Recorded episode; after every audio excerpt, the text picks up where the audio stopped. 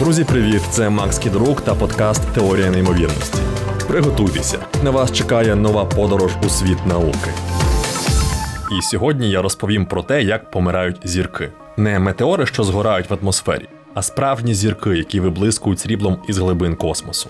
Гадаю, ви вже чули колись, що весь вуглець у всесвіті сформувався в надрах древніх зірок. Вуглець є основою всього живого на землі, і через це багато хто вважає його найважливішим елементом для зародження життя. От тільки тут не все так просто.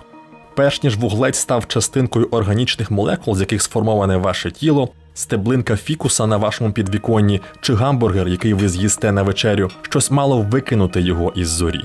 І тому не менш важливим за вуглець є залізо, бо залізо це те, що вбиває зірки.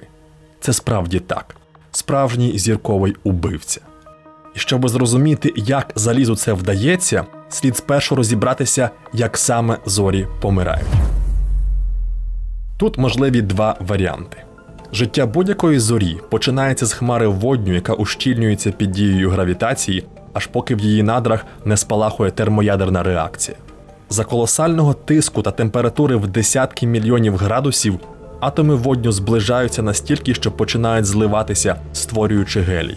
Надлишок енергії, що виділяється при цьому злитті, протидіє гравітаційному стисканню і утримує зорю в рівновазі.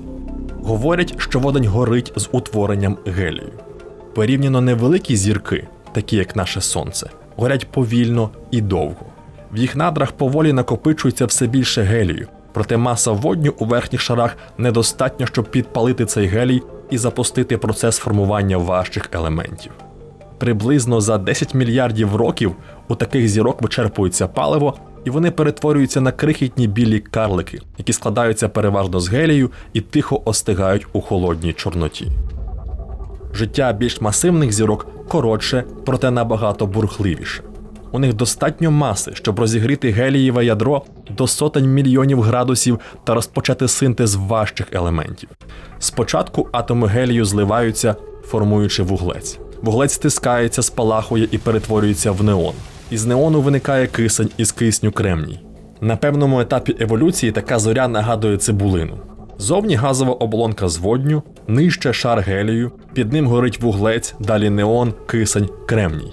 І в кожному шарі, в кожній із реакцій термоядерного синтезу виділяється енергія, що протидіє натиску верхніх шарів і не дає зорі сколапсувати під власною вагою. А потім стається дещо неймовірне. Температура в ядрі виростає до скажених 2,5 мільярдів градусів, і з кремнію починає утворюватися залізо. Ядро заліза особливе. Елементи, що розташовуються до нього в періодичній системі, виділяють енергію, коли формуються шляхом злиття з легших елементів.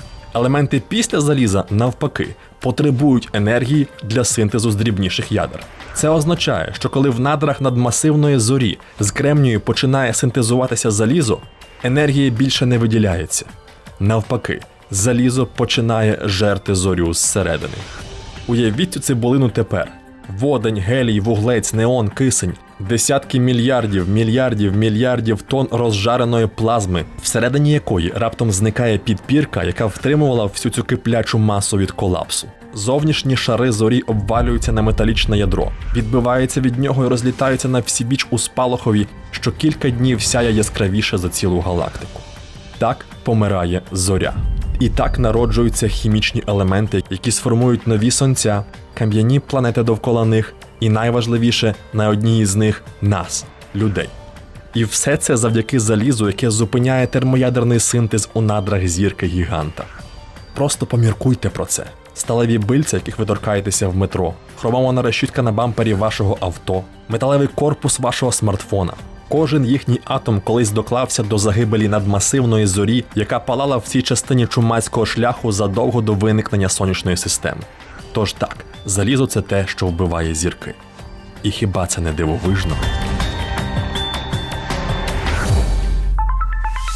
Це був подкаст Теорія неймовірності. Щоб не пропустити нові випуски, підписуйтесь на теорію неймовірності на улюблених подкаст-платформах або слухайте українське радіо. До зустрічі!